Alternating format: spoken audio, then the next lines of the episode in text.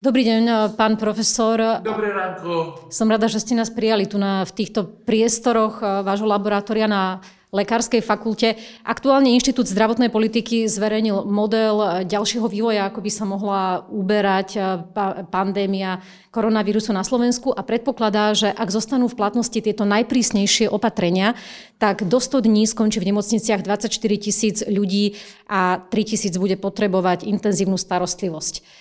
Vy tiež súhlasíte s takouto predikciou?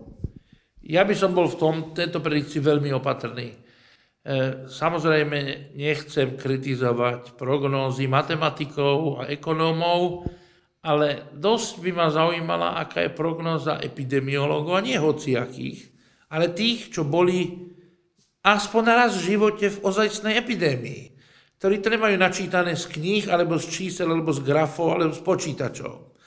Takže ja by som sa opýtal najprv mojich kolegov, napríklad Ziada Memiša, ktorý organizoval epidémiu mer Saudskej Arábii, alebo Selvarža Subramanian, čo organizoval odpoveď proti Nipahu.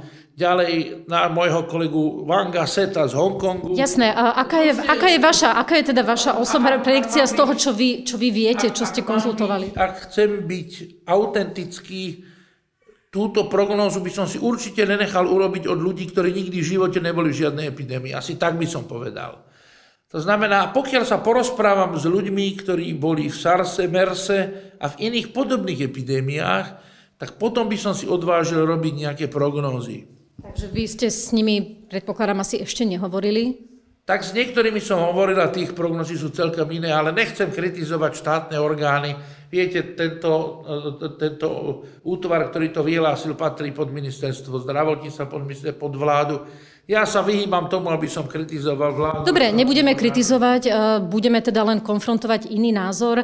Povedzte teda... Povedz... celkom iný, keď mám byť teda úprimne celkom iný a vychádza z údajov, ktoré dostávam pravidelne z krajín, ktoré majú prísne opatrenia. To je Tajvan, to je Hongkong, to je Makao a to je Singapur. E, štatistiky z týchto krajín oficiálne preto nie sú dostupné, lebo oni nie sú oficiálne na zozname krajín VHO, pretože sú to provincie Číny. Ale hovorím, oni sú 500 až 1000 km od ohniska, tak ako my sme 500 až 1000 km od talianského ohniska. Tak v tomto sme veľmi podobní. Takisto tie prísne opatrenia, ktoré my sme prijali, môžeme diskutovať, či nemohli byť troška skorej, ale ako tá prísnosť tých opatrení je správna. No ale na to som chcela naraziť, že tieto krajiny, ktoré ste menovali, prijali tie opatrenia oveľa skôr, myslím, že ešte v januári, keď, keď začali prichádzať už prvé informácie z Číny, zatiaľ čo na Slovensku to prišlo vlastne až teraz vo februári. Áno, o niečo skôr, pretože oni zažili už túto epidémiu v roku 2003, my sme nič také nezažili. Dobre, ale dostaneme sa k, teda, k tej konkrétnej odpovedi, že aká je teda vaša predikcia na základe aj týchto informácií? Na základe informácií, ktoré mám z týchto troch krajín, moja predpoveď je, že ten pokles by nemal byť, ako oni predpovedajú, v júli, ale predpokladám, že ten pokles by mohol byť niekedy v tých sviatkoch májových, to znamená niekedy v začiatkom polovici mája by tie počty mali klesať a e, do toho, do toho júna, júla by mala byť, e, by, by, teda e, v priebehu mája už by mala byť tá situácia pod kontrolou. Čo to znamená v praxi pod kontrolou? Že ľudia sa budú môcť vrátiť k bežnému životu? Väčšinou bude možné e, sa vrátiť bežnému pracovnému, prípadne možno aj školskému životu. A ako sa zhodujete s názormi e, týchto analytikov z Inštitútu zdravotnej politiky, čo sa týka počtu nakazených? Tam sa hovorí, že by to mohlo byť až do 40% populácie. Tak e, sú dva scenáre, z ktorých zrejme extrapolovali. Ten prvý je talianský a ten ďalší je britský. Ja e, som zástanca takej teórie, že pokiaľ zatiaľ my budeme diktovať mantinely chorobe, čo je súčasný stav, tak e, k takému veľkému počtu e, kritických chorých zatiaľ nenastane. Pokiaľ choroba začne diktovať tempo nám, ako to akceptuje napríklad Spojené kráľovstvo, tak vtedy musíme zmeniť úplne stratégiu a začať chrániť a dávať do karantény tých, ktorí sú ohrození. To znamená nie každého, a najmenej mladých, zdravých a detí, ktoré sú najmenej. A tí najohrozenejší sú seniory. Takže ako náhle prídeme k bodu, kedy choroba začne diktovať nám, tak vtedy treba e, začať chrániť, čítané teda tvrdej izolácie seniorov. To sú tí, ktorí sú kandidáti na ventilácie, intenzívnu starostlivosť a na smrť. Rozumiem. Keby sme sa ale mali baviť o tých absolútnych číslach, Inštitút zdravotnej politiky hovorí, že do 100 dní skončí v nemocniciach 24 tisíc ľudí. Od teraz aj to za predpokladu, že v platnosti zostanú tie najprísnejšie opatrenia, ktoré teraz vidíme. V Taliansku e, na začiatku samozrejme do nemocnice brali každého, ktorý mal klinické príznaky a bol e, chorý. E, táto stratégia, keď príde veľkému počtu nakazených, hovorím nakazených, nie chorých, sa bude musieť u nás zmeniť. Nevidím dôvod, prečo by sme mali hospitalizovať pacientov, ktorí sú síce pozitívni, ale sú schopní sa liečiť úspešne doma. Veď aj teraz, keď e, vnikneme do toho počtu, lebo všade sa hovorí 90 nakazených, 97, 72 a z toho rastie panika. Tu treba jasne povedať, a niekto to musí povedať jasne, že nie každý prípad je prípad, lebo je iný prípad podľa epidemiologa a iný prípad je podľa klinika. My ako klinici, a to som rád, že prvýkrát to včera zaznelo na tlačovke od premiéra, prvýkrát, že vlastne z tých 100, povedzme, že ich je 100, hej, je len 5 vážne chorých, len dvaja kriticky chorí, ani jeden není ohrozený na živote, nikto nezomrel, a zdá sa, že len takých 10, 15, najviac 20 potrebuje hospitalizáciu. Áno, ale nedá sa predpokladať, že sa to zmení časom, pretože tam tá kulminácia má nastávať toho, toho zhoršenia, toho stavu až po dvoch týždňoch. E, nemyslím si, e, pretože tie údaje, ktoré máme z krajín, ktoré sa nepodávajú do, na Taliansko, ktoré majú mladšiu populáciu. Taliansko, severné Taliansko má veľmi veľa e, občanov, ktorí sú vo veku od 70 do 90 rokov, to je v úvodzovkách mediteránskej krajiny, majú najstaršiu populáciu. Keď skúsime ísť do Singapuru alebo do Tajvanu a do Hongkongu, to znamená miesta, ktoré, ktorých údaje tí naši odborníci preto nepoznajú. Skúsme zostať na Slovensku. Áno. Tak, tak tam ten scenár je iný. Tam ten scenár je ten, že tých ťažkých prípadov je podstatne menej. Pozrite sa, tá mortalita v Koreji je menej ako 1%. Mortalita v Taliansku je 5%. Ale či sa môžeme porovnávať skôr s Koreou alebo s Talianskom? Áno, e, tak e, v Taliansku je mortalita do 5%, čiže vyššia. Ale práve hovorím, pretože tá populácia riziková je o mnoho častejšia, ako je v Singapúre alebo je na Tajvane. Hej. Čína má ďalší problém. V Číne tým, že bola politika jedného dieťaťa a potom posledné dva roky len umožnili nejaké ďalšie deti a populácia je veľmi prestarnutá a tých detí je teda málo, čím staršia populácia, tým je riziková. Tam je mortalita asi 3,3 až 3,9 V Taliansku je to okolo 5% môže to dosiahnuť aj 10% lebo tá populácia tých kritických je vyššia. U nás na Slovensku našťastie není také percento vysokovekej populácie, ako je v krajinách západnej Európy. Čím viac, keď sa pozrite na mapu Európy, čím viac idete na východ, tým je menej choroby a tým je menej mŕtvych. A je to aj preto, že to, tá proporcia tej kriticky chorej populácie, keď poviem Polsko, Ukrajina, Bielorusko, Rusko, Moldavsko, pozrite sa, Čierna hora, nemá ani jeden prípad. Dobre, pozrime sa. Sú, sú aj dobré príklady a sú aj pozitívne scenáre, Takže prikláňať sa príliš k talianskému scenáru považujem za veľmi predčasné. A ako vidíte schopnosť eh, slovenských nemocníc zvládnuť ten nápor pacientov, ak by došlo k tomu scenáru, že by ich teda 3000 ľudí o tých 100 dní potrebovalo intenzívnu starostlivosť, to znamená zrejme aj teda tú pľúcnú ventiláciu. Na Slovensku podľa slov premiéra Petra Pellegriniho ich máme zhruba tisíc, aj keď tu na tiež iné zdroje zasa hovoria, že ich je menej, že ich je nejakých 550. Budú o tie nejaké 2-3 mesiace schopní lekári napojiť na plúcnú ventiláciu každého, kto to bude potrebovať? Tu sa prikláňam k názoru, e, ktorý včera zaznel od odborníkov teda z ministerstva zdravotníctva, aj k slovám premiéra, že čo sa týka prístrojov, teda ventilátorov, si viem predstaviť, že to bude stačiť. Čo ale nebude stačiť, a to tam nezaznelo, možno, že to zaznelo, že ja som to nezachytil, či budeme mať dosť kvalifikovaného personálu, čiže sestier a anesteziologov, ktorí budú technicky vedieť napojiť pacienta na ventilátor. Je to také zložité? Ja si myslím, že je to vec tréningu. Ten, kto to nikdy nerobil, ako nemôžete teraz reprofilizovať za 24 hodín 300-400 internistov alebo všeobecných lekárov a postaviť ich ventilátor a povedať, že idete ventilovať pacientov. Proste toto je problém, ktorý momentálne vidím. A ja navrhujem, aj som to, a navrhujem to nie, že mesiace v súvislosti s korona, ja navrhujem roky. Vôbec by sme sa nemali báť dotiahnuť sem lekárov z iných krajín a sestier z iných krajín, ktoré to vedia. Pozrite sa, Taliani si nechali poslať už prvé lietadlo odborníkov na to, aby teda posilnili tú situáciu z Číny, paradoxne z Číny. Prečo sa bojíme dovie sestry z Filipín, z Tajvanu a z Korei, ktoré to vedia, ktoré to dvakrát zažili. Otázka je, že či nebude dopyt po takejto výpomoci aj z iných krajín. Presne tak, ja si myslím, že riziko je, že sme možno už ten do túto chvíľu prešvíli. E, ja keď som pôsobil v Rakúsku, už vtedy tam bola väčšina sestier z Filipín a z Vietnamu a to boli najlepšie sestry, vynikajúce sestry. Takže bohužiaľ tá naša túžba po izolovanosti a odmietaní všetkého cudzieho, ja tu 10 rokov v zdravotníctve všade počúvam, vlastné cudzie nechceme, svoje si nedáme.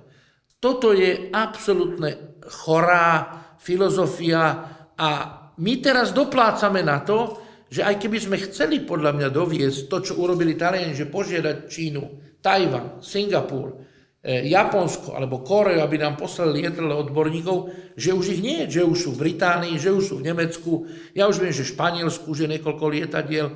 To znamená, toto sme zaspali, ale je to bohužiaľ príznak a vplyv našej xenofóbie. Začína to tým, že nechceme migrantov, potom nechceme žiadnych iných zamestnancov, potom nechceme a tak zostaňme, zostaňme, zostaňme pri téme. Teraz, teraz na to doplácame. Teraz vedci horúčkovi to pracujú na vývoji nového lieku.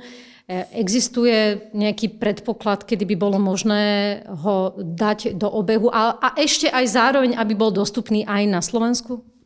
Tak tu nám môžem povedať len samé dobré správy. Prvá dobrá správa je, že už teraz máme lieky, ktoré účinkujú na koronavírus.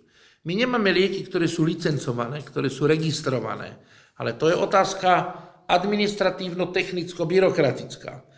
Máme lieky, o ktorých sa vie, a sú štúdie z Čínskej republiky už hotové, publikované.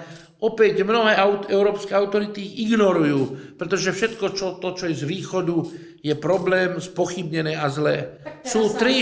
Áno, ja verím, lebo však Nobelová cena teraz posledná bola v Číne za Artemisin, ktorý stále nie je registrovaný v Spojených štátoch. Takže americkú byrokraciu FDA ne, ne, ne, nepresvedčil ani to, že tá vynálezkynia toho lieku, ktorý je prírodný čínsky liek, to je Traditional Chinese Medicine, dostala Nobelovú cenu, ani to nepresvedčilo FDA, že tento liek v Spojených štátoch nezaregistroval. Skúsme, skúsme teda jasne odpovedať, aby to nebolo príliš dlhé, že teda kedy by sme sa mohli dočkať toho, podľa vášho názoru, že aj na Slovensku by to bolo dostupné. Dá, pretože Číňania okrem tých štyroch liekov, ktorých vieme, majú celý diapazón liekov, ktorých nevieme, ale tie publikácie sú v čínštine. Neviem, či ich niekto je ochotný preložiť hej, možno že, možno, že dostaneme aj tie ďalšie, ale tie štyri, ktoré máme, e, dva z nich sa používajú 20 rokov. My ich používame v Kambodži 15 rokov na pracovisku Vysokej školy sveta žvety. 15 rokov používame alúviu, o ktorých sa vie a je dokázané, že účinkuje aj na koronavírusy. Vie sa to roky. Ďalej používame 30 rokov v našich projektoch chlorochín.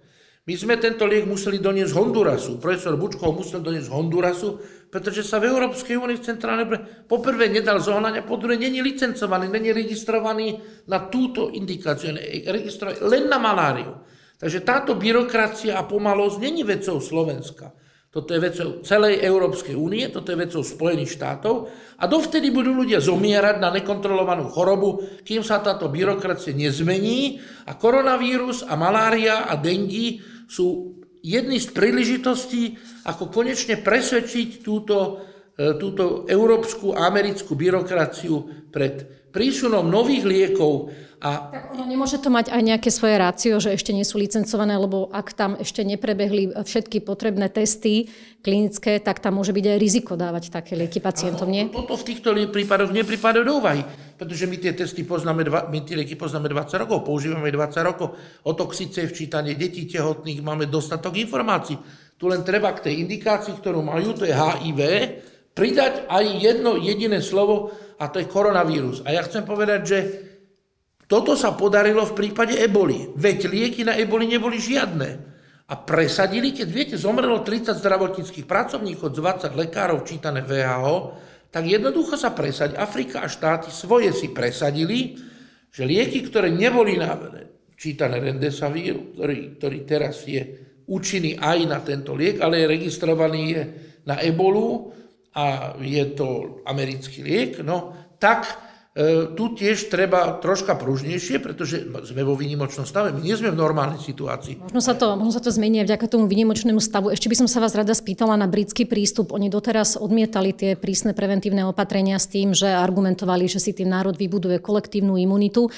Aktuálne to však e, zmenili a otočili pretože si vypočítali, že takýmto štýlom by im postupne zomrelo e, v krátkom čase 250 tisíc obyvateľov.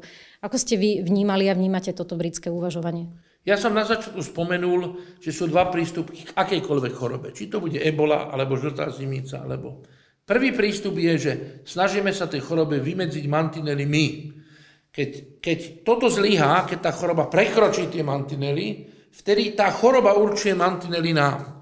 A toto je prípad britský. To znamená, ten prvý mantinel bol, že my budeme akceptovať, že tá choroba už prekročila mantinel a že nakazí čím viacej ľudí a tým vyvolá kolektívnu imunitu a tá kolektívna imunita ochráni potom občanov Spojeného kráľovstva voči tejto istej chorobe a podobnej v budúcnosti. Hej?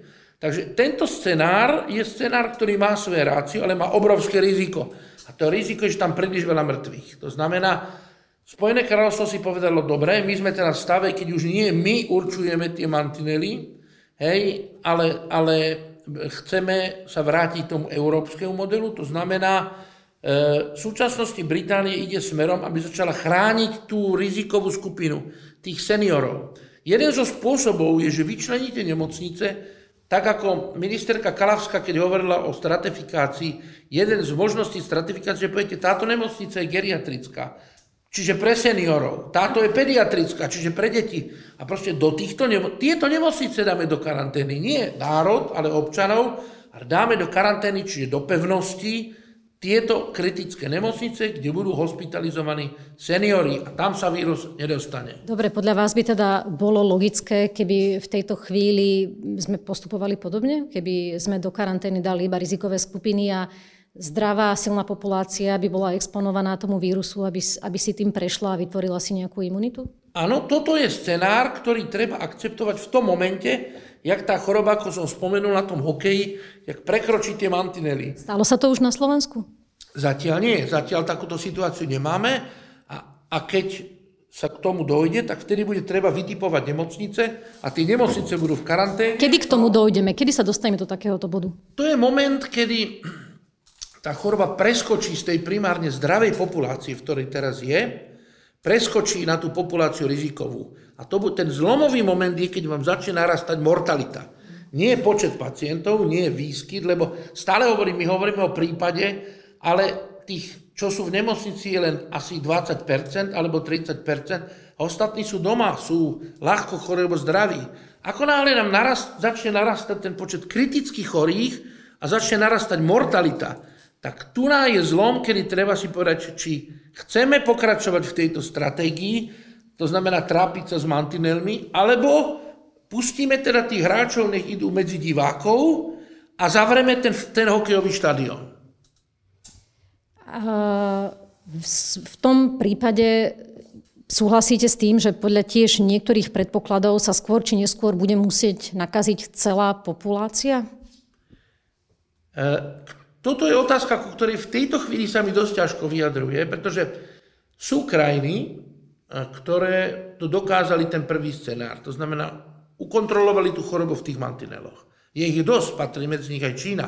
Lebo Čína stále, my stále hovoríme o nejakých 100 tisíc, e, povieme, že nakazených. Dobre, tak nech medzi nimi je, je 20 tisíc vážne chorých, lebo zomrelo asi 3 tisíc. No, ale viete, Čína má 1,5 miliardy obyvateľov. Veľmi by nám pomohlo, keby občania dostávali údaje v počtoch na 100 tisíc obyvateľov. Na zostaňme, zostaňme, zostaňme v tej téme, že či naozaj... Tam je odpoveď na tú otázku. Hej? Tam je odpoveď, potrebujeme mortalitu na 100 tisíc, potrebujeme chorobnosť na 100 tisíc a potrebujeme počet nakazených na 100 Skôr som smerovala k tomu, či je to nevyhnutné, lebo takisto existujú také predikcie, že sa tomu nedá vyhnúť, že skôr alebo neskôr sa ja nakazia všetci. Nesúhlasím.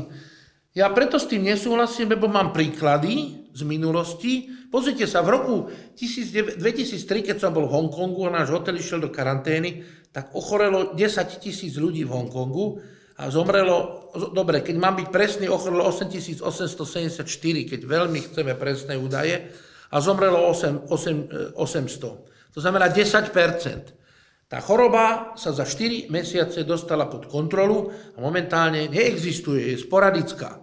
A ďalší príklad je Tajvan, ďalší príklad je Hongkong, ďalší príklad je Singapur, ďalší príklad je Južná Korea. Však oni mali takúto istú chorobu v meste Busan pred 2,5 rokmi a ona tam zostala, ona proste sa nešírila. To znamená, že nepredpokladáte, že ak by sme aj teraz e, vyhrali ten súboj do, to, do tej jary, leta, tak na jeseň sa to vráti a Nie. budeme opäť tam, kde sme dnes? Nie, nemyslím si. Znova, e, ja hovorím, to nie je moja dojmológia, ja vám poviem, prečo si to nemyslím. No keď raz mám príklady, že tá choroba sa pod kontrolu dostať dá, tak ich nemôžem ignorovať. Nie je toto, nie je toto iná, iná, iný typ vírusu, ktorý je oveľa nebezpečnejší a nákazlivejší? Nie, nie, tento vírus je naopak spojený s ďaleko nižšou mortalitou. A čo sa týka nákaznosti, no vírus chrípky je o mnoho nákazlivejší. Takže v prípade chrípky by som prijal tento scenár, o ktorom hovoríte. Dobre, samozrejme, to je ochorenie, kde sa nedá zabrániť tomu, aby tá populácia sa ozaj každý rok nenakazila masové a nezískala nejakú imunitu, preto tá ďalšia chrípka, čo príde budúci rok a ďalšia už bude iná, iná, iná. Hej, plus ľudia ignorujú očkovanie. Nezabúdajte, že v lete najneskôr bude očkovacia látka. Včera Pfizer ohlásil, že v Amerike pre Američanov spustí očkovaciu látku na tzv. compassionate use za 8 až 10 týždňov. To znamená, vakcína proti koronavírusu bude už v lete predpokladať. Štátoch bude, pozrite sa, vakcína proti ebole tiež pre tých nakazených a pre tých kritických chorých, ten, ten, ten ZMAT, tá, ten, tá, tá pasívna imunizácia bola za dva mesiace. Hej, ale bola len pre zdravotníkov, len tých, čo boli nakazených, volá sa ZMAT a urobila to americká firma. Takže v Spojených štátoch sú obrovské vedecké kapacity, sa nedajú porovnať, ale také isté kapacity je v Číne. Ja si myslím, že v Číne už je v druhej fáze, nie v prvej, ale zase viete, Číňania sú troška hrdí a oni, keďže celý svet vždy ich považoval za mindervertik, za, za druhú, tretiu triedu, tak oni nie všetko zverejnia. Napríklad tie, tie lieky z tej traditional Chinese medicine, keďže my tým pohrdáme, tu keď poviete, že tradičná čínska medicína alebo thajská, takže sa vám smejú, to ani nemôžete povedať, toto prosím vás aj vystrihnite, dobre? Chcem povedať, že v Bangkoku som učil na Chulalongkorn University, ktorá má 70 tisíc študentov a fakulta tradičnej čínskej a thajskej medicíny mala 3 tisíc študentov. Hej? No, ale tu si neodpustím spomenúť, že ja som sa zase rozprávala s jednou slovenskou lekárkou, ktorá žije v Austrálii a vravela mi, že ona tam má množstvo prípadov zlyhaní pečene práve v dôsledku užívania tradičnej čínskej medicíny, lebo je tam množstvo toxických ťažkých kovov, ktoré sa tam nachádzajú a nemáte tam ani, ani zloženie, nie sú tie, tie lieky často nie sú ani Samozrejme, certifikované. Ja, ja som zdôraznil, že e, my o týchto liekoch preto nevieme, lebo oni ich nezverejňujú a preto sa držím tých štyroch, o ktorých vieme, ktoré sú registrované, sú aj v Spojených štátoch registrované, e, len sú na iné indikácie. Takže my máme dosť údajov aj o bezpečnosti, aj o efektivite a není žiaden problém tie lieky zajtra nasadiť. Ja vám musím povedať, že aj na Slovensku sú teraz pacienti vážne chorí, nechcem povedať kriticky, ktorí celkom logicky, im kolegovia infektológovia a veľmi správne, podľa môjho názoru správne im nasadili tieto lieky a ja vôbec neviem, či medzi tým tá registračná e, autorita rozšírila tie indikácie, ale vo výnimočnej situácii to je posledné, čo ma zaujíma. Prvé, čo ma zaujíma, aby pacient nezomrel. A každý liek, o ktorom viem, že by mu mohol pomôcť, mu dám, či je registrovaný, alebo nie je registrovaný. Aj keby ma mali za toto, prosím, pekné trestné stíhať, my sme skladali Hipokratovú prísahu, kde salus egroti suprema lex, to znamená, ak poznám nejaký liek, ktorý by mohol pacientovi pomôcť, a ja mám asi 20-30 publikácií na túto tému, To, že tie publikácie nepresvedčili EMEA, European Medicine Agency, FDA, je pre mňa v tejto chvíli sekundárne. Dobre, tak už len na záver, vy teda zostávate optimistom, že zvládneme túto, túto mimoriadnú situáciu a že do leta budeme späť v normále, tak? Áno, ja som mierny optimista, ja stále verím, že ten hokej sa stále hrá v rámci mantinelov na ihrisku, že nedochá, nedošlo zatiaľ k tomu, aby tí hráči preliesli cez tie mantinely a infiltrovali tie tisíce a sto tisíce divákov, ktoré sedia e, v tom hradisku. A samozrejme, môj názor není zaujímavý, pretože ja som neodborník. Ja jedine, že som prežil asi 5 alebo 6 epidémií na mieste. Veľmi by som chcel odporúčiť každému, kto sa bude vyjadrovať k prognóze, aby si najprv naštudoval krajiny, kde tieto epidémie prešli a pozrel si aj ten priebeh v týchto krajinách a ešte by som chcel odporúčiť, predtým ako niekto vysloví prognózu, zavolať tým kolegom, ktorí pracujú v strede týchto epidémií a poradiť sa s nimi a vypočuť si ich názor. Ďakujem pekne za rozhovor. Všetko dobré. Dovidenia. Ďakujem pekne.